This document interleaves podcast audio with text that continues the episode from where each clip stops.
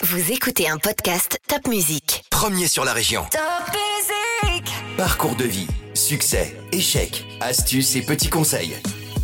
Nos invités montent sur le podium et nous partagent leurs expériences. En musique et en anecdotes, un podcast à emporter partout.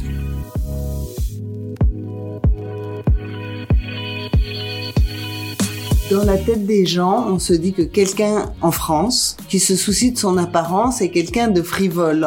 Alors que moi, je pense que la frivolité n'est pas le contraire de la profondeur, n'est pas du tout le contraire de la générosité. On n'a pas à être intéressé par la mode, on la subit. Je peux pas dire que j'ai eu un grand succès dès le départ. Cette semaine, le podium se part d'élégance car j'ai l'immense honneur de recevoir Inès de la Fressange. Notre Marianne nationale, notre parisienne éternelle n'a jamais pris la beauté au sérieux. Égérie de Chanel, femme de goût, une allure folle, Inès est aussi une femme engagée pour les autres. Aussi surprenant que cela puisse paraître avec Inès, nous avons de nombreux points communs. Elle est née à Gassin, près de Saint-Tropez, comme moi. Elle est du signe du lion, comme moi. Et je suis certaine que, comme moi, ce matin, elle n'avait rien à se mettre. Alors Inès, vous qui faites la mode après l'avoir portée, on s'habille comment aujourd'hui? Eh ben, c'est une bonne question et finalement, on me la pose assez rarement. Parce qu'il y a une espèce d'hypocrisie comme ça, on fait comme si c'était pas important euh, l'habillement, alors que c'est important pour les autres qui vous, qui ont une opinion de, de vous juste en vous regardant. Et puis, ça a une, une importance pour soi-même, parce que parfois on se sent très très mal dans certains vêtements, et on devrait pas. Et ça devrait pas avoir d'importance, mais si. Mais l'habit fait, fait le moine. L'habit fait beaucoup le moine Ah, quand même, ouais. c'est très révélateur, ouais. Ça veut pas dire qu'il faut se transformer en fashion victime, hein. Mais euh, ça dit beaucoup de, de la personne, ouais. Vous êtes comme les femmes, euh, comme toutes les femmes, le matin, vous savez pas quoi mettre? Oui, j'ai toujours un peu une hésitation entre. Bon, d'abord, je regarde la météo, bien sûr, mais, mais alors, euh, il y a, il y a comme ça les, le, la femme que j'aimerais être, et puis la femme euh, que je suis vraiment, et ce dans quoi je suis confortable. hein. Et, euh, et c'est souvent un peu la même chose. un Pantalon blanc, un pull bleu marine. hein. C'est drôle comme, enfin, j'ai l'impression que c'est une espèce de névrose, qu'on a tendance à acheter toujours les mêmes, Les mêmes choses, les mêmes ouais. choses. Peut-être dans des proportions différentes. ou alors Mais- carrément vouloir changer et puis là c'est la cata. Je crois que toutes les femmes ont une paire de souliers à la maison qui correspond à la femme qu'elles désirent être ou qu'elles imaginent qu'elles vont être. C'est comme une espèce de fantasme mais qu'elles sont des souliers qu'elles portent pas. Ou alors, euh, je crois que toutes les femmes ont acheté des souliers trop petits ou trop grands parce qu'elles les aiment beaucoup. Mais bon, le matin, il y a souvent une espèce d'hésitation parce que, en fait, il y a plein de probabilités dans les vêtements, euh, suivant la façon dont on les mélange ou quoi. Bon, je sais pas, on, on a tous des complexes. On dit, ah bah non, là, ça met pas en valeur mes jambes, mes bras, mon cou. euh. Je crois que c'est une chose à prendre au sérieux. Je crois que tout le monde, toutes les femmes peuvent être plus belles et se sentir mieux. Et donc, dès qu'elles se sentent mieux, elles sont plus belles. Alors moi, je sais aider les autres femmes à se sentir mieux, à dessiner des vêtements. euh, Alors d'où ça vous vient ça? Eh ben, très jeune euh, adolescente, euh, je m'intéressais beaucoup aux vêtements et je pensais que c'était le cas de tout le monde. hein. Et j'essayais de tricoter très mal, ça, ressemblait au pull du Père Noël était une ordure. Même à coudre, j'avais une machine à coudre. Et puis j'essayais de customiser, le mot n'existait pas, c'est-à-dire transformer des vêtements. Je me souviens, je mettais des espèces de petites étoiles en métal sur des blousons en jean. Mais pourquoi dans votre famille on aimait la mode? Ma grand-mère, qui avec qui j'ai beaucoup beaucoup passé de temps, était euh, très très très très intéressée par les bijoux, les vêtements. C'était quelqu'un de très bien qui était engagé politiquement, qui a aidé énormément de gens, des hôpitaux, des associations, euh, qui a été très très généreuse, mais passionnée de, de vêtements. Pourquoi vous dites mais c'est antinomique? Oui, parce que euh, c'est- vrai. Dans la tête des gens, on se dit que quelqu'un en France qui se soucie de son apparence est quelqu'un de frivole. Alors que moi, je pense que la frivolité n'est pas le contraire de la profondeur, n'est pas du tout le contraire de la générosité, et euh, qu'il faut pas avoir cette culpabilité là. Même quand les gens dépensent de l'argent, achètent, euh, je leur dis toujours, mais c'est très bien, ça fait travailler des gens. Mais vous remarquerez, Donc les par filles exemple, déjà on ne culpabilise plus d'être ouais. frivole. Ouais, ouais, c'est ça. Aujourd'hui, on n'a pas à choisir entre Simone de Beauvoir et Brigitte Bardot, quoi. On peut être François Giroud, voilà. C'est-à-dire quelqu'un qui était une coquette plutôt, mais qui a du, du, du fond.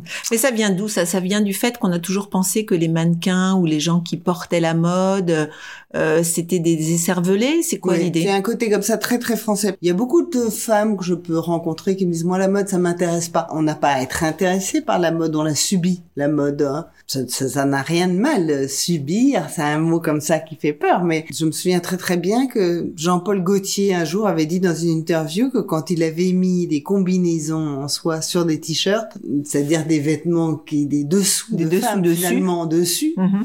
ça avait beaucoup étonné et beaucoup frappé. Et alors que maintenant, il y a beaucoup de femmes qui peuvent euh, se promener comme ça dans la rue. euh. Au bout d'un moment, on l'adopte la mode sans Mhm. savoir que ça a été. euh, Les exemples sont sont très très nombreux de choses qui étaient très provocants et qui est devenu classique. La mode, de toute façon, elle s'impose petit à petit et, et on l'adopte. Je vois dans la rue, par exemple, beaucoup beaucoup d'hommes et de femmes avec des pantalons slim hein, qui sont vraiment vraiment très très très très serrés. C'est le vêtement qui va à personne. Clairement. Parce que quand on est très mince, très maigre, c'est vilain.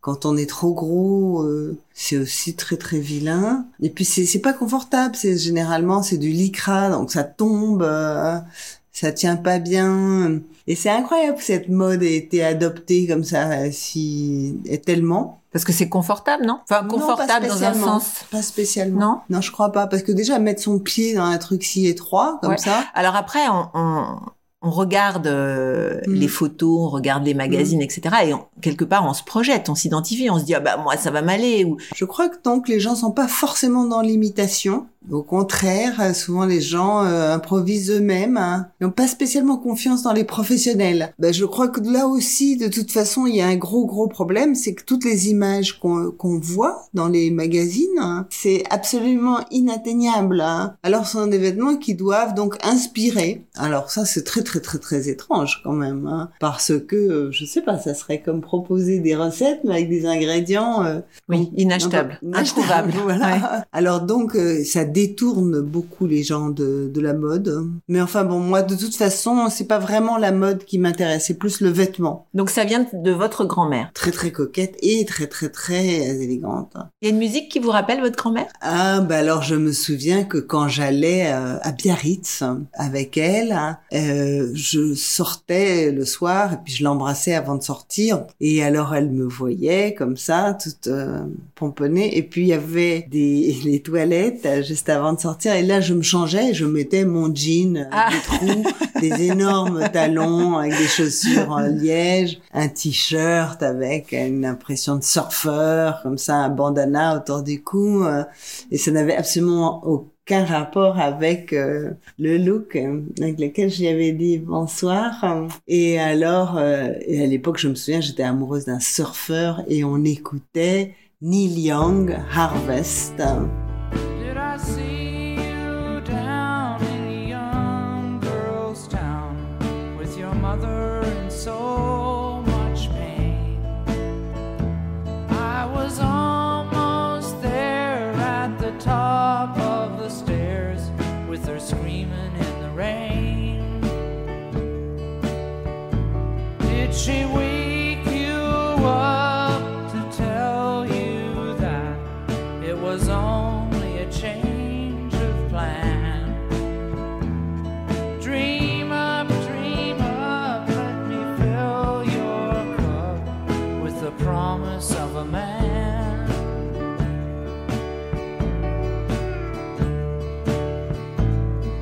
Alors racontez-moi, donc à 17 ans, vous devenez mannequin après le bac? Ouais, j'ai euh, commencé vaguement des études d'histoire de l'art et d'archéologie. J'habitais près de Mantes-la-Jolie, donc je venais à Paris euh, au début pour les études, ensuite euh, pour mon travail. Et alors, comment ça se passe? Quelqu'un vous, vous, vous voit dans la rue et vous propose de faire euh, des photos? Comment comment c'est arrivé? J'avais un petit ami à l'époque euh, qui était guitariste euh, et euh, très beau et qui avait été un petit peu mannequin dans sa vie et qui m'a dit mais tu peux être mannequin très facilement.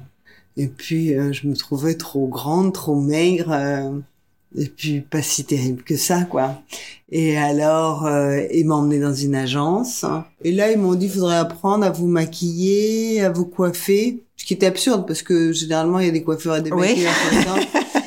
Et, euh, et puis, il faudrait vous épiler vos sourcils. hein. Enfin bon, je sentais qu'ils étaient pas très très enthousiastes. Je m'étais dit que c'était un bon moyen pour gagner un tout petit peu de sous comme ça et pas en demander à mes parents. Il y avait un copain qui était musicien, mais qui vivait avec une dame qui était propriétaire d'une agence de mannequins. Ah. Et il se trouve que c'était une très très très bonne agence hein, et qu'il y avait des filles un peu atypiques hein, parce que dans toutes les autres agences c'était des blondes avec des longs cheveux, une très belle dentition, mais qu'on imaginait avec un œillet dans la bouche, vous voyez, Ouais, un ouais. petit peu une espèce de surfeuse californienne. hein. Et alors que la Pauline là, euh, c'était donc le nom de la propriétaire et de l'agence avait des filles un peu différentes, toutes sortes de filles. Il y en avait avec des cheveux frisés. Je me souviens de Aurore Clément, qui est devenue actrice connue ensuite, hein, ou Dell Haddon.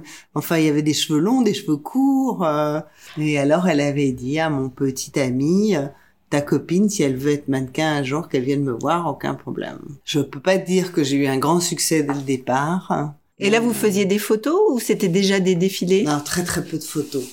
Parce que À cette époque, on faisait plutôt des défilés? Non, oui, da- c'est vrai que soit on faisait des photos, soit on faisait des défilés. Et c'était rare les mannequins qui faisaient les deux. Alors moi, le lendemain, je suis rentrée dans mon agence, euh, elle m'a envoyé voir le journal Elle, et le Elle m'a fait travailler tout de suite. D'accord. Mais après, ils m'ont pas beaucoup rappelé. Et en fait, je faisais pas mal de défilés, mais pratiquement pas de publicité et très peu de photos pour les magazines. Et pendant ce temps, vous continuiez les études? Alors j'ai co- continué un petit peu et puis très vite, eh bien j'avais euh, bah, j'avais pas mal de travail donc j'ai fait que un an d'études. Parce qu'en fait, concentrer sur le mannequinat alors? Ben, ce qui est étonnant quand on est mannequin, c'est que euh, on a du temps disponible, mais on sait pas très bien quand faut être disponible. Alors ce qui fait que c'est plus du temps di- disponible vraiment. En fait, on s'engage pas dans autre chose parce qu'on se dit il faut que je sois libre. C'est impossible de faire autre chose. ouais. Parce que si tout d'un coup on vous appelle pour un truc très important, ben, on peut pas refuser. Et, Et ça vous plaisait Vous trouviez ça tout. amusant Ah non Pas, pas du tout. Non, je me disais voilà que j'allais faire ça un petit moment et qu'ensuite je reprendrais des études. hein. Est-ce que ça vous a obligé à, bah alors justement, à vous épiler les sourcils, euh, à faire attention à ce que vous Mm. mangiez, ou je sais pas? Non, non, non. Au contraire, là, très vite, euh, les photographes ou quoi avec qui j'ai travaillé trouvaient très bien ses sourcils. hein. Puis j'ai eu de la chance parce que j'ai toujours mangé euh, tout ce que je voulais. J'arrêtais de manger quand j'avais plus faim. Mais j'ai jamais vraiment grossi ou maigri. euh. J'avais ce qu'on appelle un pondérostat, ça veut dire que ça ça bouge pas. Puis je mange très très très très doucement, je mâche beaucoup, ce qui fait que bah, de cette façon-là, on grossit pas vraiment. En tout cas, euh, non, ça m'intéressait pas spécialement parce que les photos, ça dure très très longtemps. On attend, on a l'impression que tout le monde est créatif autour sauf soi. Alors évidemment, le couturier qui a dessiné la robe, la rédactrice qui mélange les vêtements, le photographe qui fait la photo, même le coiffeur, le maquilleur. Et finalement, la personne la moins créative, C'est vous c'est c'est le mannequin. Ouais. Et puis, euh, bon, on attend longtemps, ça dure longtemps de faire une photo, les gens euh, sont toujours étonnés. Et alors ensuite, il y a ce truc euh, de, ben, où on se retrouve avec des petites robes légères dans le froid, Ah oui. dehors, et il y a une espèce de souffrance physique. Ou alors on étouffe au contraire et on se retrouve avec des gros manteaux, euh, Tous les spotlights, ouais. des cols roulés, euh, dehors, en plein cagnard. hein. Il y a, il y a le côté de pénible physiquement ouais. où tout d'un coup on est en train de se faire coiffer, maquiller dans un camion, un camion loge comme ça où il y a euh, un miroir et des portants pour accrocher les vêtements et puis hop il faut sortir du camion euh, avec des sandales, des trucs et là c'est c'est pas agréable. En même temps là je vais pas j'essaie pas de faire pleurer les auditeurs. Non, parce mais c'est bien de connaître les ils vont coulisses. dire euh, ben voilà Mm. euh, en même temps elle gagne plein d'argent machin. Alors il y a effectivement un drôle de rapport avec l'argent. Euh, l'argent on en gagne beaucoup quand on fait des publicités, surtout quand on fait par exemple des films qui passent à la télévision parce qu'il y a des droits. Mhm. Et alors euh, on est payé à la journée puis après il y a des droits qui tombent. Mais euh, pour tous les magazines très prestigieux, euh, le Elle, le Marie Claire, le Vogue, pratiquement pas payé parce que c'est comme une espèce de carte de visite. Ouais, c'est ça. Et, euh, C'est votre propre publicité au final. Voilà, c'est ça. Et alors, et ça, il faut le faire parce qu'on travaille avec des grands photographes, on a des belles images. Ouais. Qu'on met ce que- Dans son book. book. Et euh, enfin, maintenant, les books, c'est souvent des iPads. Mais enfin, bon, ce qui est important de dire, c'est que c'est... euh, et mon, ma, ma carrière le montre bien, c'est qu'on choisit pas d'être euh, mannequin. Ça peut pas être une vocation. Il y a beaucoup de mamans un hasard qui alors souhaiteraient que leur fille soit mannequin, ou Ouais. qui pensent que la man- les- leurs filles peuvent l'être parce qu'elles les trouvent ravissantes. Et elles le sont souvent. Mais bon, elles correspondent peut-être pas forcément aux critères qui sont cherchés à ce moment-là. Mhm. Ça veut pas dire qu'elles sont vilaines, mais euh, on peut pas décider d'être mannequin, voilà. On va se dire, tiens, ben, j'ai envie d'être mannequin, je vais l'être. Donc suis- toutes toutes les mannequins qu'on connaît ou Mm. dont on se souvient Mm. ou que vous avez euh, côtoyés, ça leur est arrivé par hasard. il faut être choisi. Il faut être choisi par quelqu'un. Et C'est quelqu'un d'autre qui décide vous allez pouvoir être mannequin. Mais Alors, être- cette c'est dur à fameuse vivre, Natalia ça. Vodianova qui travaillait sur un marché en Russie avec sa grand-mère et qui a été repérée euh, par quelqu'un d'une agence hein, qui est devenu un des mannequins les plus connus au monde. Et Mais alors, ça veut dire qu'on maîtrise pas son destin, on maîtrise pas? Non, parce Vous, que vous acceptez d'être choisi, vous acceptez d'être euh, d'être regardé. euh, Euh, ouais, Il y, a, il y a une espèce de facteur chance énorme. Alors d'abord, bah, il y a le physique qu'on a à sa naissance, mais qui suffit pas parce que euh, voilà, il y a des physiques qui auraient plu énormément euh, dans les années 50, aux années 80 ou euh, dans les années 90, mais pas forcément aujourd'hui. Et puis, euh, il y a la personnalité quand même. hein. J'ai vu les plus belles filles du monde, où je les recevais moi pour un casting en tant que styliste. Je me disais, c'est quand même étonnant que les jambes soient belles, les mains soient belles, le visage soit beau, les cheveux, que tout soit beau. Mais alors parfois, justement, euh, même si tout est beau et impeccable, il y a une espèce de regard de veau comme ça qui fait qu'on n'a pas du tout envie de les engager. Alors que tout d'un coup, il y en a une autre euh, eh ben, qui est un peu moins euh, impeccable, mais euh, qui a une espèce de joie de vivre, qui a un côté sympathique ou qui bouge d'une façon jolie, euh, qui serre la main d'une façon euh, plus sincère, plus spontanée. Alors là, on se dit bon, ben, il y a une justice, quoi. Il n'y a pas que ce qu'on vous donne à la naissance. Il y a l'éducation, il y a la personnalité. euh. Certains mannequins que j'ai connus, euh, où les jambes justement étaient peut-être un peu lourdes et pas impeccables, euh, qui avaient pas du tout de seins, euh, et des tout petits torses. euh, ou un nez un peu busqué, enfin euh, tout un tas de choses où on se dit bah voilà c'est pas forcément idéal pour être mannequin, mais qui avait De l'allure, peut-être aussi, hein, ouais. incroyable, de l'amour pour les vêtements ou donnant l'impression d'aimer énormément les Mhm. vêtements. euh. Il y a il y a il y a des filles atypiques. euh, Je me souviens d'une fille qui s'appelait Marie Seznec et toute la famille euh, avait cette chose un peu très étrange d'avoir très très vite des cheveux blancs. Alors toute jeune, elle a eu des cheveux blancs, très épais et très blancs. Et euh, Christian Lacroix se promenait un jour dans un zoo et il l'a vu, euh, a vu cette fille si jeune, avec ce visage si jeune, mais avec ses cheveux blancs, il a été fasciné, il en a fait son mannequin fétiche. Ce qui est important, c'est de savoir qu'il y a beaucoup, beaucoup de mannequins qui, qui ont été acceptés par des agences, dans beaucoup, beaucoup d'agences dans le monde, mais il y en a très, très, très, très peu qui ont euh, du succès et dont on connaît euh, les noms, enfin, Mm. le prénom, Mm. et qui, euh, et qui ont vraiment beaucoup travaillé. Alors, est-ce qu'on apprend à être mannequin? Est-ce que est-ce qu'il y a des écoles? Est-ce qu'on apprend à Non, non, ne serait-ce que pour les défilés Est-ce qu'on apprend à marcher? Est-ce qu'on apprend oui, à alors se il y a maquiller? des agences tout d'un coup qui Ouais. font venir un type euh, qui euh, se dandine et, et, et commence à montrer aux filles comment il faut marcher. Oui, donc ça c'est du flanc. On se dandine beaucoup moins que dans le temps. C'est beaucoup plus sobre et puis euh, je crois que les stylistes ont moins envie qu'on remarque les mannequins mais plus leurs vêtements. Et puis euh, pour les photos, je crois que c'est le photographe qui vous dirige, Mhm. hein, qui vous dit ce qu'il faut faire. hein. Et c'est ça qui est un, peu étonnant. Si c'est un métier où le, le premier jour où on l'exerce peut être identique au dernier jour où on l'exerce aussi. C'est-à-dire qu'on peut être dans un, un studio de photo, suivant les lumières que fait le photographe, euh, la photo sera complètement différente. Enfin, c'est lui qui décide. Et ce qu'on a à faire sera identique à euh, dix ans après. Et ça, c'est assez rare parce que justement, dans euh, la plupart des métiers, on apprend, on a, on a, on a du métier. C'est ça, oui, oui, oui, oui. On fait des progrès, on fait les choses Là, différemment. on fait pas, on n'apprend pas. Ben non, parce qu'on est on est dirigé par. Ouais. le- Si on est trop professionnel, ça, ça, ça serait une chose affreuse, quoi, d'arriver de faire le sourire Ah oui, numéro 4, d'accord. après la position numéro 5. Non, je pense qu'il faut savoir garder une fraîcheur et puis s'adapter aussi au créateur qui est en face. hein. Mais en fait, c'est un peu un caméléon finalement le mannequin, parce que vous êtes presque dépossédé de votre image. C'est lui qui va décider de l'allure qu'il va vous donner. se- il faut se prêter à ça.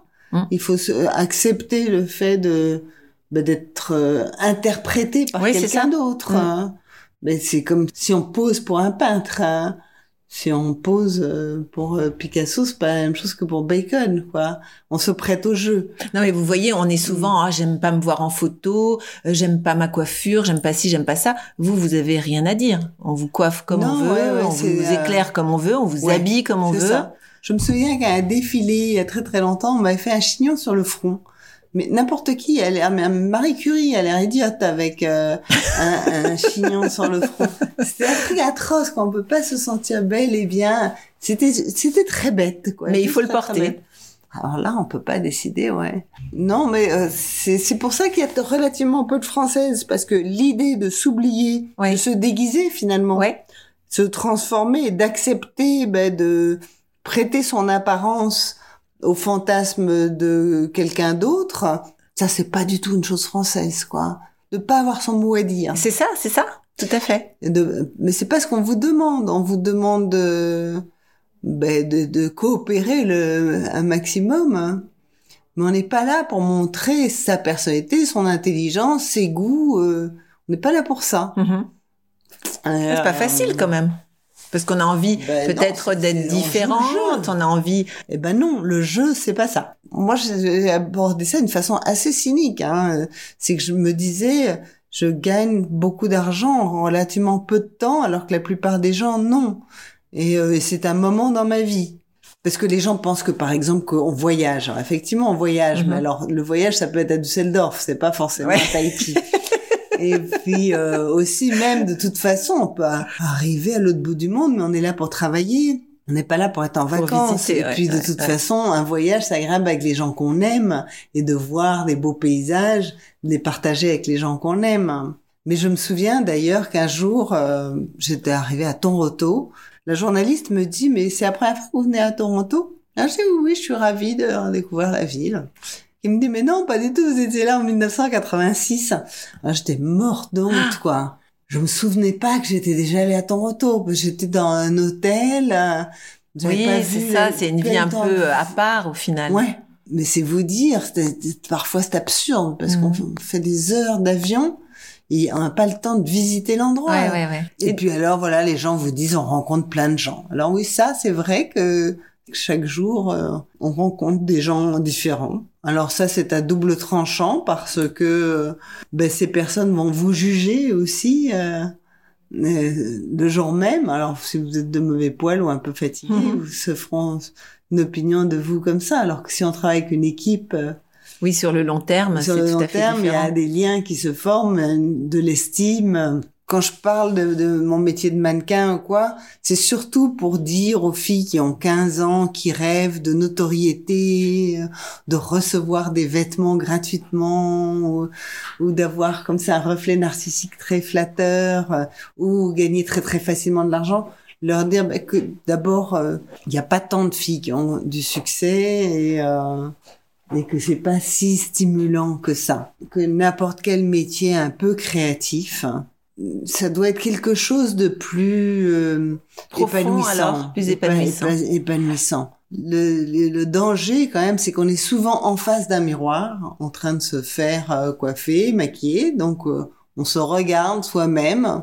Ça, c'est jamais une clé de bonheur hein. et que si on n'est pas en face de ce miroir eh ben euh, ça veut dire qu'on n'est pas en train de travailler et donc on peut s'inquiéter en Eh disant, oui. est-ce que je vais avoir du travail ou pas ce qui peut être similaire à un métier de d'actrice hein, qui elle aussi se retrouve beaucoup Mm. dans un miroir et beaucoup à s'inquiéter pour savoir si elle va travailler ou pas travailler Non, Mais mais ce qui est dur, c'est de se, se voir éventuellement changer, de voir une ride, de voir qu'on plaît peut-être plus autant Oui. qu'avant, qu'il y a une plus jeune qui arrive. Tout ça, c'est difficile à vivre, non? Oui, oui, non, bah, surtout c'est un peu bizarre parce qu'on va à un rendez-vous rencontrer des gens avec ses photos et les gens vous regardent Et ils vous choisissent, ou pas. Et vous choisissent ou pas. Ouais. Et donc quand on est très très jeune, on le prend comme si on vous aimait pas. Mm. Alors que c'est pas qu'on vous aime pas, c'est que ça correspond pas forcément. Ouais. euh, Mais c'est dur pour l'ego, non? Dans les deux sens d'ailleurs, parce que si on a beaucoup de succès, mm. l'ego prend le dessus, et si on n'en a pas, Ouais, c'est juste. C'est sûr que si par hasard on devient très célèbre euh, et qu'on a beaucoup de succès et que ça fonctionne très très bien, on est forcément entouré de gens euh, qui vous flattent.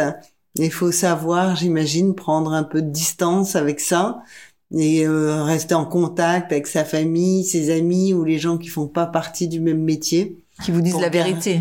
Oui, pour garder un certain équilibre et un sens des choses aussi. euh, Ne serait-ce que le sens de l'argent, quoi. Parce qu'on va gagner en une journée ce que d'autres peuvent gagner en quatre ans. Hmm. Alors pour quelqu'un très très jeune comme ça, ça peut être un danger. Ce côté aussi provisoire parce que normalement on n'est pas mannequin très longtemps. Ça dure au maximum euh, maximum dix ans. Ouais. Mais il y a ce goût aujourd'hui pour la notoriété comme ça. Il y a ces réseaux sociaux. Oui, euh, c'est sûr. Ça, ça change aussi l'image. C'est-à-dire qu'aujourd'hui, on s'auto-produit. Oui, c'est vrai. C'est vrai. Et maintenant, justement, ces mannequins qui avant avaient donc leur book, c'est-à-dire leur livre avec leurs photos, les parutions qu'elles avaient eues, elles avaient une carte de visite avec quelques photos les meilleures et leur mensuration écrite dessus sur cette carte de visite qu'on appelle le composite. Maintenant, elles ont leur Instagram. Et donc les clients, que c'est quand même comme ça que ça s'appelle, les clients vont regarder l'Instagram de la fille, voir un peu sa personnalité, mais voir surtout son nombre de followers, de gens qui la suivent. Et ça, ça peut être pris en compte. Eh oui. Euh, pff, ce qui est absurde aussi, hein. parce que je sais pas, euh, les gens se disent ah ben voilà, si elle est suivie par plein de gens euh, pendant la séance de photo, elle va peut-être prendre une photo ou après euh, euh, elle va récupérer la photo de la publicité ou quoi pour la mettre sur son Instagram. Oui, ça, euh, ça augmente la notoriété Voilà. au final. Ouais. Mais enfin, moi, je pense surtout à cette pervers. fille qui a Mm. 15 ans euh, et qui euh, euh, admire euh, ben, c'est les Kendall Jenner, je sais pas, les Gigi Hadid, je sais pas, qui sont suivis par 40 millions de personnes hein, et qui montrent euh, ben, les meilleurs moments de leur vie ou une vie choisie. Mise en scène. mise en scène, Mm, ouais, mm. c'est des moments choisis. Ce qui est bien normal, parce qu'elles vont pas montrer Bah, sûr. une poubelle, elles vont montrer un paysage de rêve. clair. hein. Non, mais Et ça alors, fausse, donc, je ça pense fausse. à cette fille, voilà, qui est dans sa petite chambre et qui se dit, mais quelle vie, voilà, c'est une vie comme ça que j'aimerais avoir. Je, je crois que la- une énorme euh, notoriété très, très, très, très jeune euh, est toujours dangereuse. hein. Euh, alors, enfant dramatique, adolescente hyper dangereuse et même ensuite, euh, 18, 19 ans, 20 ans, d'être ultra regardé comme ça, à mon sens, ça peut être que mauvais. Bon, pour vous, ça vous a bien réussi. Moi, j'ai eu beaucoup de chance dans le sens où ma carrière a commencé doucement, doucement. Ça allait comme ça, une espèce de Crescendo. montée crescendo. Et surtout, je suis restée dans mon pays et j'étais avec ma famille, mes amis. Ouais. J'ai pas été déracinée. Il y a Mm. beaucoup de filles qui venaient à l'époque de Suède, de, de Danemark, d'Amérique, hein, qui se retrouvaient euh, sans avoir bougé de leur vie. Quoi. Elles venaient de l'Arkansas, elles se retrouvaient comme ça à Milan. Elles comprenaient pas les codes, les trucs. euh, Elles se retrouvaient habiter ensemble. Oui, oui, oui. Mais bon, moi-même, je me suis retrouvée à 18 ans au Japon, au nord du Japon, fin des années 70. Euh, J'étais la seule euh, européenne au milieu de japonais qui ne parlaient pas anglais. Il y avait euh, une interprète avec moi. Et euh, j'avais un peu le mal du pays, alors que j'étais là que depuis une semaine et que je savais que j'allais rentrer Hmm. ensuite en France. C'était pas joyeux, joyeux. C'était pas tout d'un coup euh, une séance euh, au bord de la plage, Eh oui. au soleil, euh, avec un photographe qui me disait t'es sublime.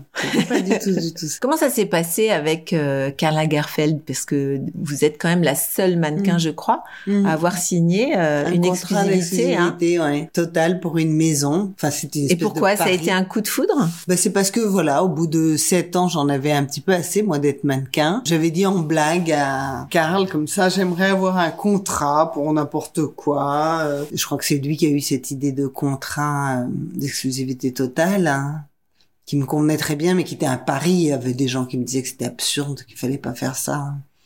Mais moi, je trouvais que justement, euh, de faire une chose complètement différente. Mais souvent, les gens, mais les gens qui vous aiment, les amis, en règle générale, veulent pas que vous changiez, veulent pas que vous changez de coiffure, euh, de quoi que ce soit, de, de métier, Pas de risque. vie, euh, Pas de risque. pas de risque, ouais, pour vous protéger. Mhm. Alors que voilà, que tout ce qui est plus passionnant dans la vie, c'est un risque au départ. Se marier, d'avoir des enfants, d'acheter une maison, un voyage, enfin tout ce qui est très enthousiasmant euh, dans la vie et palpitant, c'est général, ça part d'un risque tout de même. Donc euh, là, il y a eu beaucoup de confiance, beaucoup d'admiration, et puis euh, un risque à prendre de, de tout abandonner, parce qu'il a fallu que mon agence contacte toutes les anciennes marques pour qui j'avais travaillé pour qu'ils ne relancent pas des photos. Ah oui, euh, hein. il fallait empêcher toutes Eh les ouais, photos anciennes ouais, ouais. de sortir. Et puis, mais de toute façon, d'être plus au studio, de, de travailler euh, plus, parce que les mannequins arrivent au dernier moment pour des essayages et voient pas l'élaboration d'une collection. Et là, bah, sans le savoir, j'ai appris mon métier qui était un métier de styliste, de choisir les tissus avec Karl, de voir comment on faisait. euh, En fait, vous êtes rentré dans l'entreprise là pour le coup. Alors, rentrer dans le studio, euh, dans les ateliers et dans l'entreprise aussi, dans le monde de l'entreprise, parce que Chanel c'était une multinationale, hein, et de participer au développement, parce que au départ, dans les années 80, il y avait qu'une seule boutique Chanel de prêt-à-porter qui était à Paris. Vous imaginez, c'était euh, très confidentiel.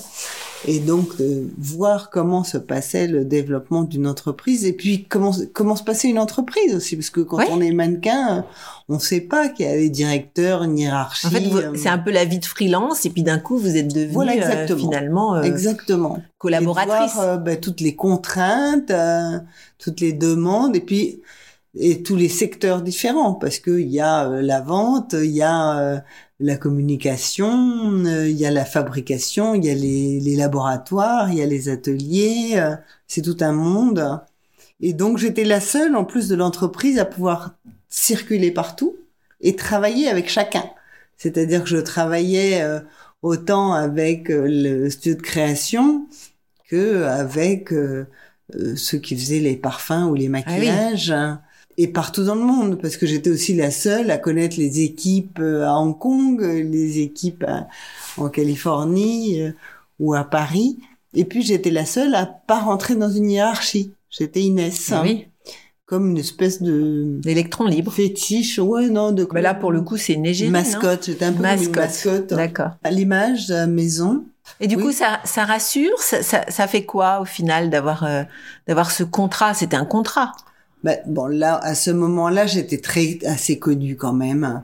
Et donc, on est a priori aimé déjà avant même d'arriver. Et donc, quand on se sent aimé, on est plus aimable Mhm. et on est mieux. Quand on a ça, comme ça, c'est tout est plus facile. Hein. Et il y a une musique qui vous rappelle euh, cette époque? Pour, pour clore euh, un peu l'époque mannequin, un- le premier défilé que j'ai dû faire, c'était pour Kenzo. C'était très joyeux. On dansait, on souriait. C'était vraiment la fête. Et il y avait cette musique de Stevie Wonder qui disait Isn't she lovely? Est-ce qu'elle n'est pas ravissante? Mais alors là, ça me fait totalement Madeleine de Proust quand j'entends Isn't she Cette lovely musique. de Stevie Wonder parce qu'inutile de vous dire que j'avais vraiment les pétoches. Et mais avec la musique et la gaieté ambiante, ça aidait.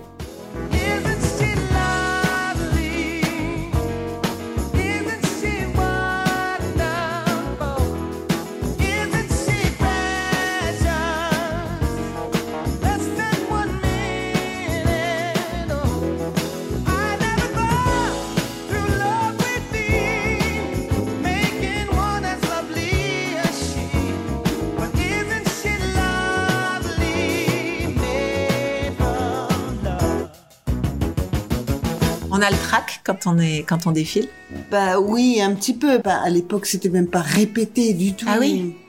On vous envoie, Et on vous habille, on dans- vous Dans envoie. ces années, euh, là, il y avait pas, parfois quelque chose à faire, genre enlever sa veste pour montrer Ah oui. le vêtement en dessous.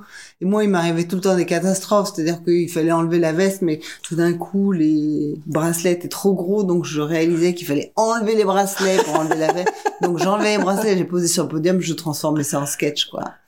Une autre fois, je me souviens qu'il y avait comme une espèce de kawaii C'était un petit sac qui devait se transformer en manteau de fourrure.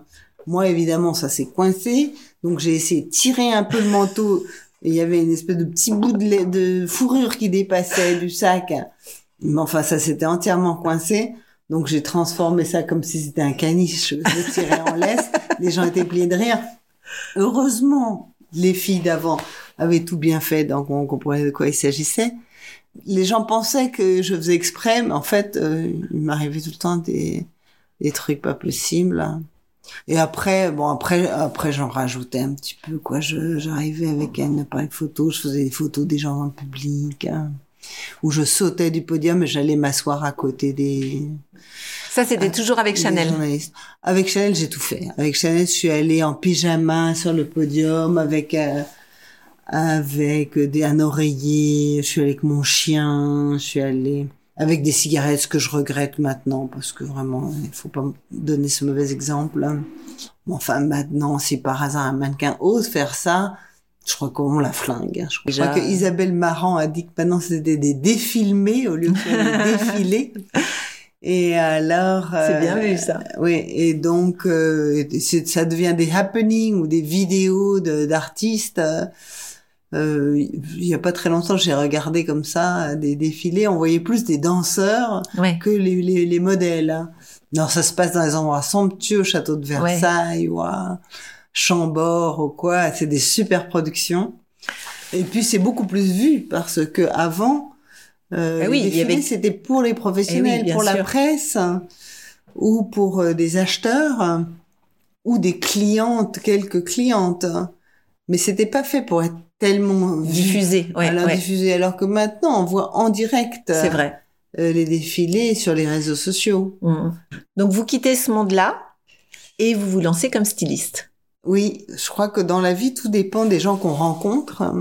Et là, ça a été des hommes d'affaires qui ont cru en moi, beaucoup plus que moi-même, hein, et qui étaient persuadés que je pouvais faire ma propre marque. hein. Donc, ils sont venus Et, vous euh, proposer, Qui- carrément. ouais. Et puis au début, j'ai dit on va faire très peu de modèles, quelques basiques comme ça. Et finalement, j'ai fait non seulement des euh, des vêtements, des chaussures, des pantalons, des chapeaux, mais des lignes de bagages, une ligne de linge de Donc là, c'est l'image. Inès de la Fressange. Oui, en fait, j'ai fait marque. un concept store avant Mm. les autres, hein, avenue Montaigne. Ça n'existait pas de vendre euh, des carnets, des crayons au Mhm. même endroit que que des vêtements. Du coup, j'ai trouvé ça autrement plus stimulant de faire un dessin et d'avoir un prototype. Mais vous saviez dessiner ou comment? Ben, J'ai toujours dessiné, mais j'étais autodidacte. Lagerfeld aussi est autodidacte. hein. Mais enfin, j'ai toujours su euh, dessiner suffisamment pour faire comprendre ce que je voulais. Mais d'ailleurs, au début, je me donnais un petit peu trop de mal. Je me souviens que les lignes de bagages, j'avais fait des aquarelles et que le fabricant était plié de rire en disant qu'il avait jamais vu des dessins aussi précis. Et euh, parce qu'il y a un complexe comme ça du mannequin, parce qu'on n'a rien appris, qu'on a l'impression qu'on sait rien. Il faut Euh, prouver. oui, on se donne un tout petit peu plus de mal. Mais en fait, oui, j'avais toujours l'impression de rien savoir, alors qu'on apprend avec le temps, en regardant, euh, en côtoyant les plus grands couturiers, euh, les plus grands stylistes, euh, les plus grandes rédactrices de mode. Au bout d'un moment, on apprend aussi tout de même. Je me souviens que quand j'ai choisi des tissus au début avec euh, Karl, il me montrait deux crêpes noires comme ça. Et il me disait alors, euh, quel tu préfères? Et puis euh, moi, j'ai aucune idée. J'ai l'impression que c'était identique les deux. Je disais au pif, bah tiens, celui-là, celui-là à droite. Ah, T'as raison, c'est bien meilleure qualité. J'ai appris à force de voir. Mm. Et peut-être aussi avec ma grand-mère, en ayant vu enfant tout ça, j'avais appris à reconnaître euh, la qualité. Et, euh, et ensuite, en travaillant avec tous ces couturiers, spontanément, on dit bah tiens, la manche, elle serait peut-être mieux comme ça. hein. Et on sait pas vraiment d'où ça vient. On a appris sur le tas. Voilà. Mais là, c'est un nouveau métier parce que vous devenez chef d'entreprise. Ben, il faut décider. Ce qui est très difficile d'oser avoir de Eh l'autorité. Parce que jusqu'alors, on décidait pour vous. Et voilà. Mais là, j'étais la patronne quand même. de- C'était ma collection. Et donc ça, c'est très difficile de dire je veux ça, je préfère ça. Il y a mille choix à faire sur un vêtement. Le choix du bouton, euh, le choix de l'emmanchure, le choix de la proportion. Et euh, ben, il faut donner son avis tout le temps. Donc il faut savoir ce qu'on veut, se souvenir de ce qu'on veut et s'y tenir. Mais c'est tout de même un travail qu'on fait avec les autres parce que même si on a tous ces désirs et tous ces choix très précis, si on n'a pas une bonne première d'atelier, si on n'a pas les bonnes ouvrières qui suivent, ça marche pas. Donc on travaille pas seul, ça c'est sûr. Mais j'ai appris à avoir euh, ben, de l'autorité, dire j'aimerais ça, sans avoir peur qu'on m'aime pas. Mhm. Et euh, au contraire, en, en comprenant que je rassurais tout le monde et que c'est ce que les gens attendaient de moi, que je que je formule les choses. hein. Mais c'est amusant ce que vous dites, sans avoir peur qu'on m'aime pas. Quand on est mannequin, on n'a pas à donner d'ordre à qui que ce soit. Quand on est styliste, hein, faut dire là vous me raccourcissez euh, ce- cette jupe, là vous reprenez à la taille. hein. Mais ça, vous aviez vu Karl euh, Lagerfeld faire ça. Ouais, travaillant très très rapidement, faisant des choix très très rapides.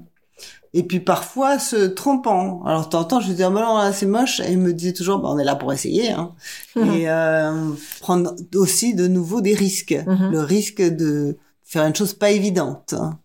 Ou euh, de temps en temps, le risque de reconnaître euh, que ce que l'atelier a fait est mieux que ce qu'on avait décidé. Parce que parfois on donne un croquis et puis euh, ce qui revient de l'atelier, c'est pas exactement ce qu'on a imaginé. Mais parfois c'est mieux. Ouais, Donc il faut avoir le courage ouais. de dire, mais écoutez, c'était pas ce que je voulais, mais c'est mieux.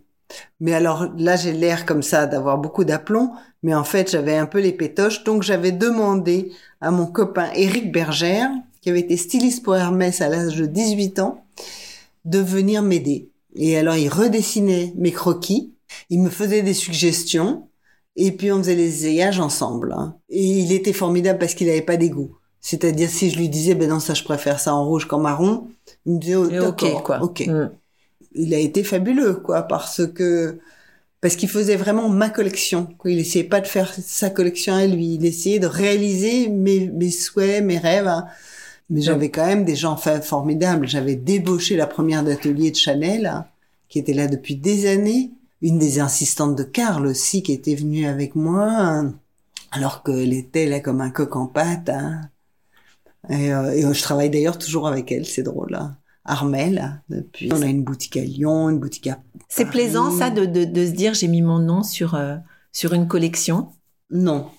La satisfaction d'avoir son nom marqué sur euh, sur son vêtement, non, ça c'est s'en fiche On complètement. s'en fiche. C'est pour ça qu'on fait facilement des collabs. Aujourd'hui, vous travaillez avec Uniqlo, mais vous en avez Non, fait d'autres? La collab, c'est intéressant parce qu'on bénéficie du savoir-faire de l'autre et puis euh, c'est un échange. Je me souviens par exemple celle que j'avais fait avec Aigle. Aigle, c'est une vieille maison Mmh. française qui font des bottes. J'ai toujours acheté, que j'ai toujours aimé. Euh, bah, d'avoir comme ça leur technologie, leur savoir-faire et puis apporter mes ma touche, petite touche comme ça, ça fait un très bon produit qui a eu beaucoup beaucoup de succès. Et alors la collab qui dure depuis longtemps, effectivement, c'est celle avec Uniqlo. Alors de pouvoir fabriquer des vêtements qui sont pas hors de prix, qui sont accessibles pour tout le monde, qui sont de très bonne qualité et qu'on trouve en Malaisie, en Russie, en Amérique, au Japon. euh, alors ça c'est formidable. Et puis encore une autre personne, c'est que j'ai la chance de travailler avec Naoki Takisawa, qui est un grand grand styliste qui a travaillé avec Issey Miyake et tout, qui a beaucoup de- d'expérience, qui faisait les vêtements d'ailleurs de l'impératrice du Japon. Et comme il est japonais, ils s'en vendent pas. Et on a une grande complicité. euh. Ça, c'est très satisfaisant, surtout quand on travaille toujours plutôt dans le luxe. Parce que je travaille pour Roger Vivier aussi, qui font des souliers mais magnifiques, vraiment splendides, mais euh, très très chers, parce que c'est du grand grand luxe, grand artisanat. Alors là, euh, non. Et puis c'est toutes sortes de gens, de tout âge et de toute nationalité. On essaie de trouver un truc universel. Alors. euh, Mais oui, c'est pas facile parce que les collections sont les mêmes dans Ah tous ouais. les pays. Ouais. Mais alors je me dis, je fais un truc qui me plaît et que je mettrai moins, que j'aime vraiment, et je me dis, c'est le seul moyen de de plaire euh, partout. C'est d'être complètement honnête et complètement authentique. Je me dis que entre les femmes, il y a une espèce de complicité, que quelle que soit la femme, quel que soit son milieu, quel que soit son travail, quelle que soit sa nationalité, il y a une complicité. Alors pour la mode, c'est pareil, étonnamment. C'est que une petite japonaise ou une grande texane, eh bien, il y aura peut- peut-être une différence de taille, mais il peut y avoir un goût commun. Et alors c'est ça qui me, c'est ça qui m'intéresse vraiment. Et comment vous vous ressourcez? Comment vous trouvez les idées? Alors ce qui est difficile, c'est pas d'avoir des idées, c'est d'éliminer les idées. Moi, je crois que je serais morte le jour où j'aurais pas un désir d'un vêtement précis. Et puis de temps en temps, il y a un vêtement qui est vraiment bien, qui est tellement bien qu'on n'a pas envie de l'éliminer quand on a mis au point le patronage, les proportions. On n'a pas forcément envie de le garder qu'une seule saison. Mais en tant que, euh, en tant que styliste, parfois, il suffit de voir un tissu et on voit le vêtement dedans. C'est-à-dire que tout d'un coup, on voit une espèce de tweed et on se dit, bah là, ça va faire une veste formidable ou un manteau formidable. C'est comme si c'était déjà dessiné en voyant le tissu. Quand on est styliste, hein, et c'est comme ça que j'ai compris que je l'étais, on l'est tout le temps. Ouais. C'est-à-dire que on voit quelqu'un dans la rue de loin, on se dit tiens c'est joli sa robe et quand la personne s'approche, on s'aperçoit que c'est une jupe et une chemise. On voit euh, des vêtements dans la dans une boutique, on se dit bah ça plus court ou ça serait mieux ou une paire de souliers, on l'imagine dans un autre coloris. Moi, toute ma vie, je suis allée. euh, Je, je me souviens que je me souviens qu'il y a très longtemps, il y avait une espèce de bourrelier ou cellier, je sais pas comment ça s'appelle, qui faisait des colliers de chiens. Et j'avais réussi à euh, me persuader de les faire un tout petit peu plus longs pour que je puisse m'en faire des ceintures. Ah. Donc, ça l'amusait beaucoup. Et puis, je comprenais pas que les gens n'aient pas envie de se faire faire des choses sur mesure tout le temps. Et euh, à la couture chez Chanel, je m'apercevais que souvent les femmes prenaient le modèle qui avait été montré au défilé avec les mêmes boutons, même coloris, les, la- Elle changeait rien, quoi. alors que le propre de la couture, c'est qu'on peut choisir le tissu, coloris, le bouton, tout, la proportion, rallonger la jupe. Non, changer rien. Mais moi, j'avais tout le temps envie de tout changer dans les boutiques, hein, euh, sans arrêt. Puis, euh, et aujourd'hui, j'ai toujours, il, y a- il me manque toujours quelque chose. Il y a toujours quelque chose que j'aimerais faire, euh, que j'aimerais avoir. hein. Et voilà, la, la prétention de penser que si j'en ai envie moi maintenant, Quelqu'un d'autre en ben, a dans envie. six mois, d'autres femmes en auront envie.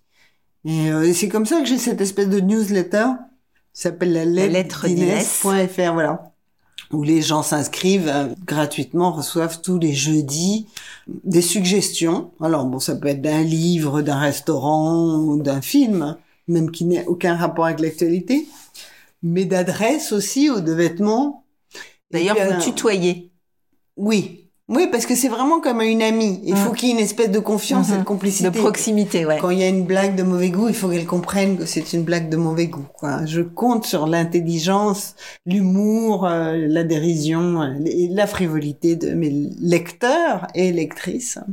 Il y a aussi des lecteurs, étonnamment. D'ailleurs, maintenant, je les croise, alors ça me terrorise. Je vois un grand éditeur français, euh, très sérieux, qui me dit, alors j'ai vu dans ta lettre, tout. Tu me lis, toi, je me sens très très mal. Et puis, euh, je sais pas, des femmes politiques, enfin des gens comme ça, les, les gens les plus inattendus, tout d'un coup, qui me disent, elle était bien la semaine, la lettre de jeudi dernier. Bon, En fait, vous, vous êtes un peu une touche à tout. Vous avez écrit des livres, vous faites... euh, Mais avec d'autres, parce que le livre, par exemple, les livres, je les ai faits avec Sophie Gachet, qui est une Mhm. grande journaliste suisse, très sérieuse, très euh, travailleuse. euh, et puis, euh, et donc là, c'est aussi une collaboration. Je pourrais pas Mais dire c'est- mon livre. Est-ce que c'est ça un petit peu votre savoir-faire C'est de savoir choisir les bonnes personnes pour les, pour les bons objectifs Ah oui. Non, j'ai la chance de les avoir croisés. Mais aussi, j'aime bien aussi mettre en valeur d'autres gens. Euh, parce que ça, je trouve que c'est un truc créatif aussi de comprendre que quelqu'un a un, un certain talent et de montrer que cette personne a du talent. Je pense par exemple à quelqu'un comme Ellie Top. hein. Dès que je l'ai rencontré, j'ai vu que ce type avait un talent fou pour les bijoux, pour la mode. Et maintenant, il a sa propre marque. Et, euh, ça marche très bien. C'est de la joaillerie, hein. Mais euh, et pour plein de gens, je pense à quelqu'un, euh, Diane Ducasse. euh, C'était une assistante. elle travaillait pour moi, jeune styliste. Mais elle avait très vite, elle a fait sa propre marque. hein, que je trouvais très très bien. Et là, j'ai vu qu'elle avait fait une collaboration avec Monoprix, et qui a eu un succès fou. Ça me fait très très très plaisir parce que des talents, il y en a. Ça met ça met du temps. Ça met du temps de se faire connaître. C'est difficile de trouver des fonds. C'est difficile de faire sa propre entreprise et de la développer. euh. Et je me dis que voilà que c'est pas mal de ben, Mais d'avoir c'est- la chance de collaborer avec ces gens. C'est le goût des autres. C'est le goût des autres que vous avez Ouais. aussi. Ouais, c'est ça. C'est que je me dis qu'il y a plein de gens épatants. Je déteste quand les gens disent ah les amis ça se compte sur les doigts de la main et tout. Ou alors euh, les gens qui disent la famille c'est ce qu'il y a de plus important. Mais- Oui, mais la famille qu'on choisit aussi. Hein. Puis euh, j'aime pas ce qui est comme ça reste Écrit. Restrictif. J'aimerais trouver un nouveau mot là la Ségolène Royal restricteur. ré-. Excluant, quoi. excluant pas mal. hein. C'est ce qui vous a fait euh, vous rapprocher de l'association Mécénat Chirurgie Cardiaque? Le goût des Ah, autres? euh, Ça, c'est de l'admiration, euh, de l'admiration pure. Je crois que c'est très important d'admirer des gens dans la vie, d'avoir des maîtres, des exemples. hein. Et alors, bah là, il y a Francine Leca, que j'avais vue un jour à la télévision, et je l'avais trouvée époustouflante. Ça a été la première chirurgien du cœur femme, quelqu'un de très très très généreux, puisque elle a consacré euh, sa vie à la médecine, donc ça demande beaucoup de générosité, et de s'occuper des autres, et de sacrifice, j'imagine, pour sa propre vie personnelle. Mais en plus, elle s'est coltinée une association qui est maintenant connue, Mécénat Chirurgie Cardiaque, où elle fait venir des enfants de l'étranger qui n'ont pas de médecine dans leur pays ou euh, et qui généralement n'ont pas d'argent et ne peuvent pas bénéficier de la sécurité sociale et donc doivent payer leur euh, opération qui est chère. Et donc il y a cette association pour trouver des fonds, des familles d'accueil, trouver des euh, mécènes hein, parce que elle aime pas le terme de sponsor. et alors euh, Vous la connaissez bien. oui, et alors donc je trouve ça admirable. hein. Euh, et surtout de- de- d'être généreuse et de s'occuper des autres dans la gaieté sans culpabiliser les autres et en essayant de trouver des moyens futés pour récolter de l'argent. Alors par exemple, on va ensemble vendre des petits déjeuners grâce au Grand Hôtel au Café de la Paix, place de l'Opéra, deux fois par an, en hiver et en été. Euh, le Grand Hôtel offre des petits déjeuners qui qu'on nous on vend à 5 euros et tout l'argent va euh, directement à l'association. Ça sauve un enfant ou deux enfants.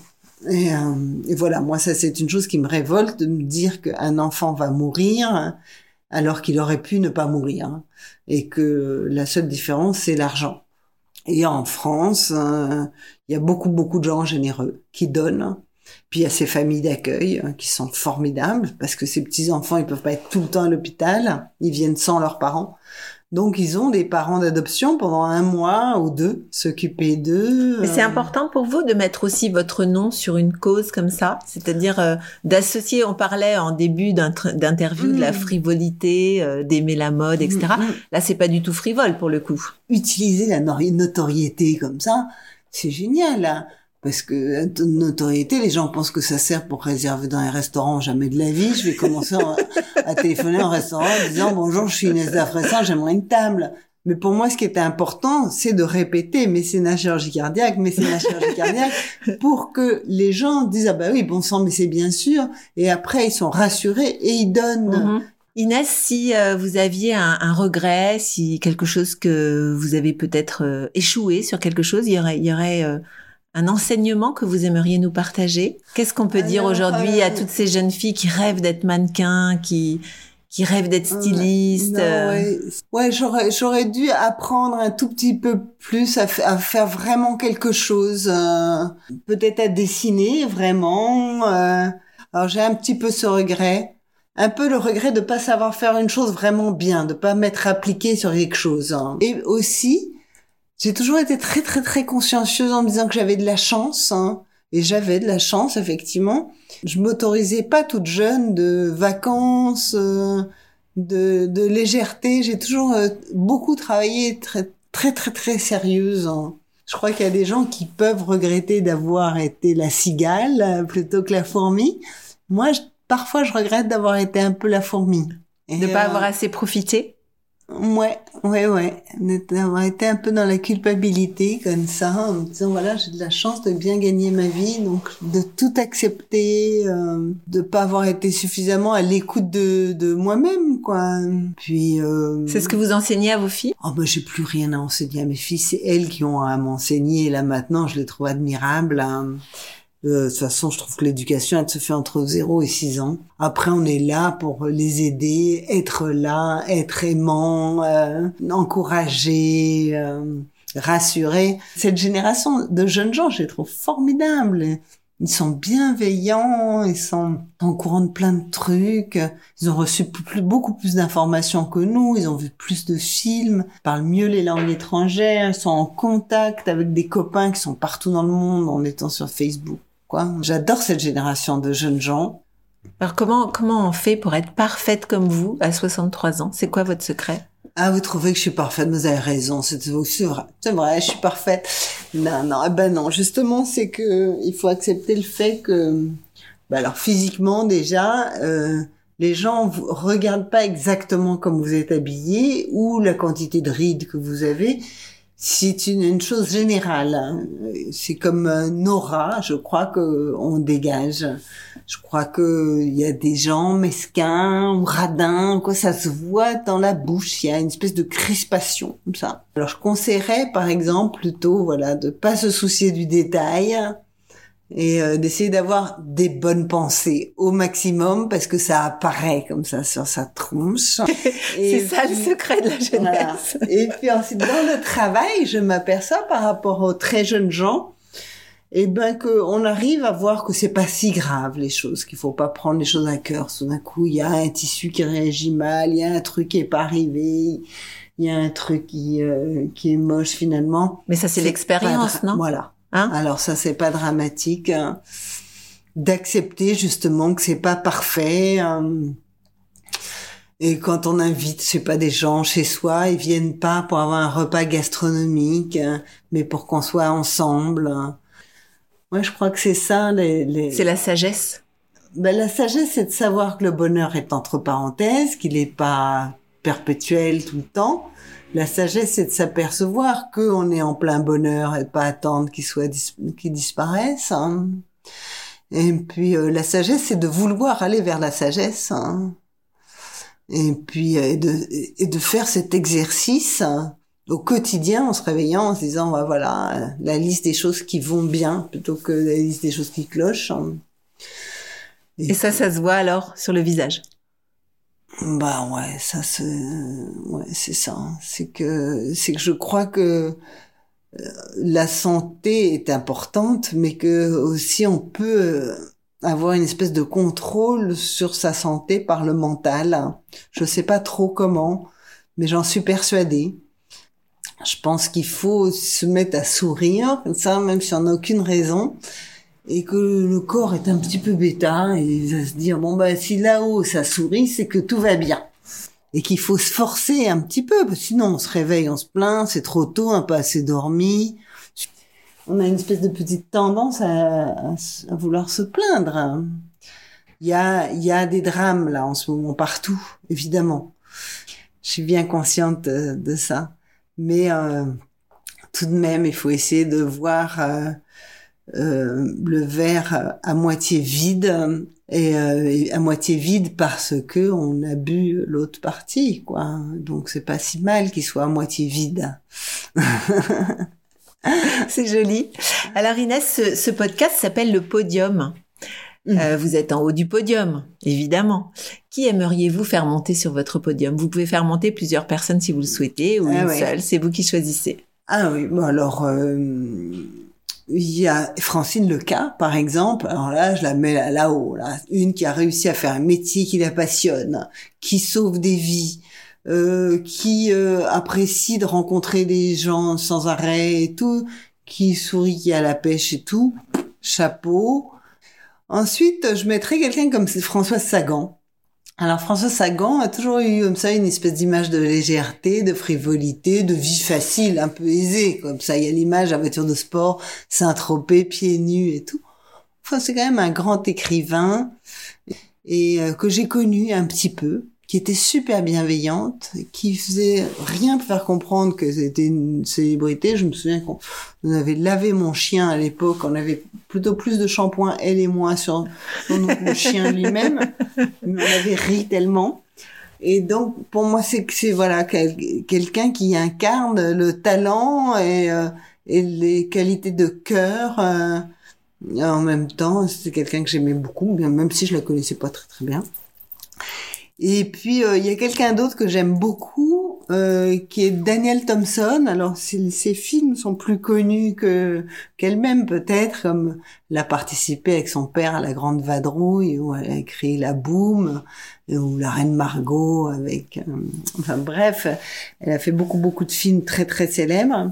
Et elle passe sa vie à lire, à regarder, à aller euh, voir des pièces de théâtre, aller au cinéma, rencontrer des gens, avoir des dîners avec des copains.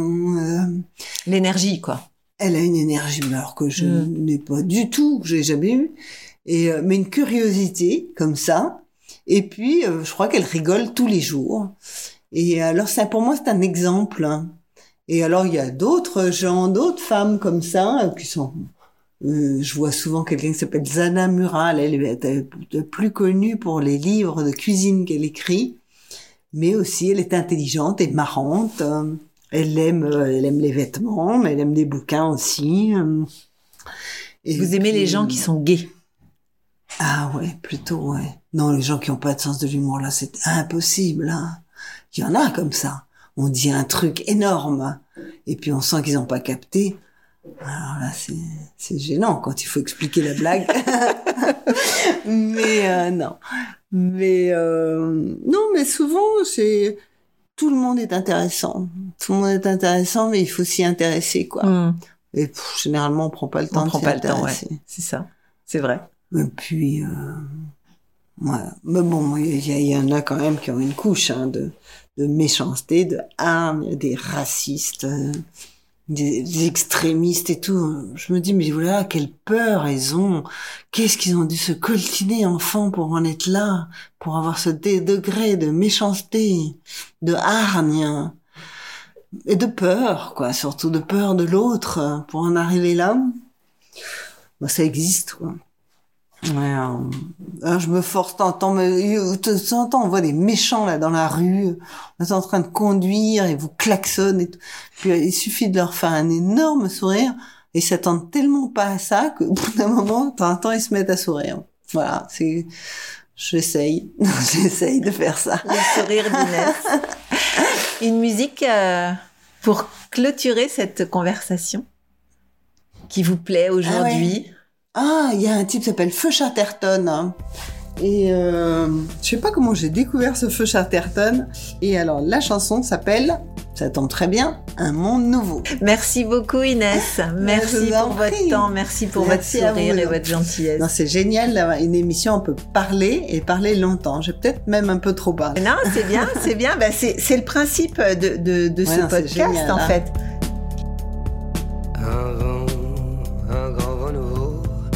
Souffle sur le pays, très chaudement. Dans un bain, un bain de foule dévot, à moitié épaillis. On se mouillait mollement, la glace fondait dans les spritz, c'était à n'y comprendre à rien. Tout le monde se plaignait en ville du climat subsaharien. On n'avait pas le moral, mais l'on répondait bien à tous les mots, les traits d'esprit serveur central.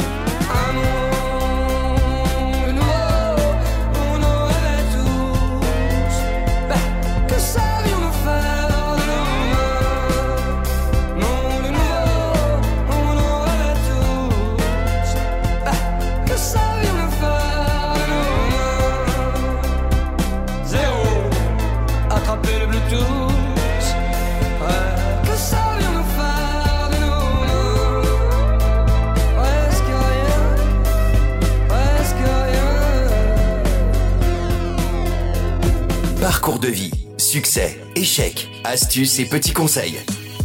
Nos invités montent sur le podium et nous partagent leurs expériences. En musique et en anecdotes, un podcast à emporter partout.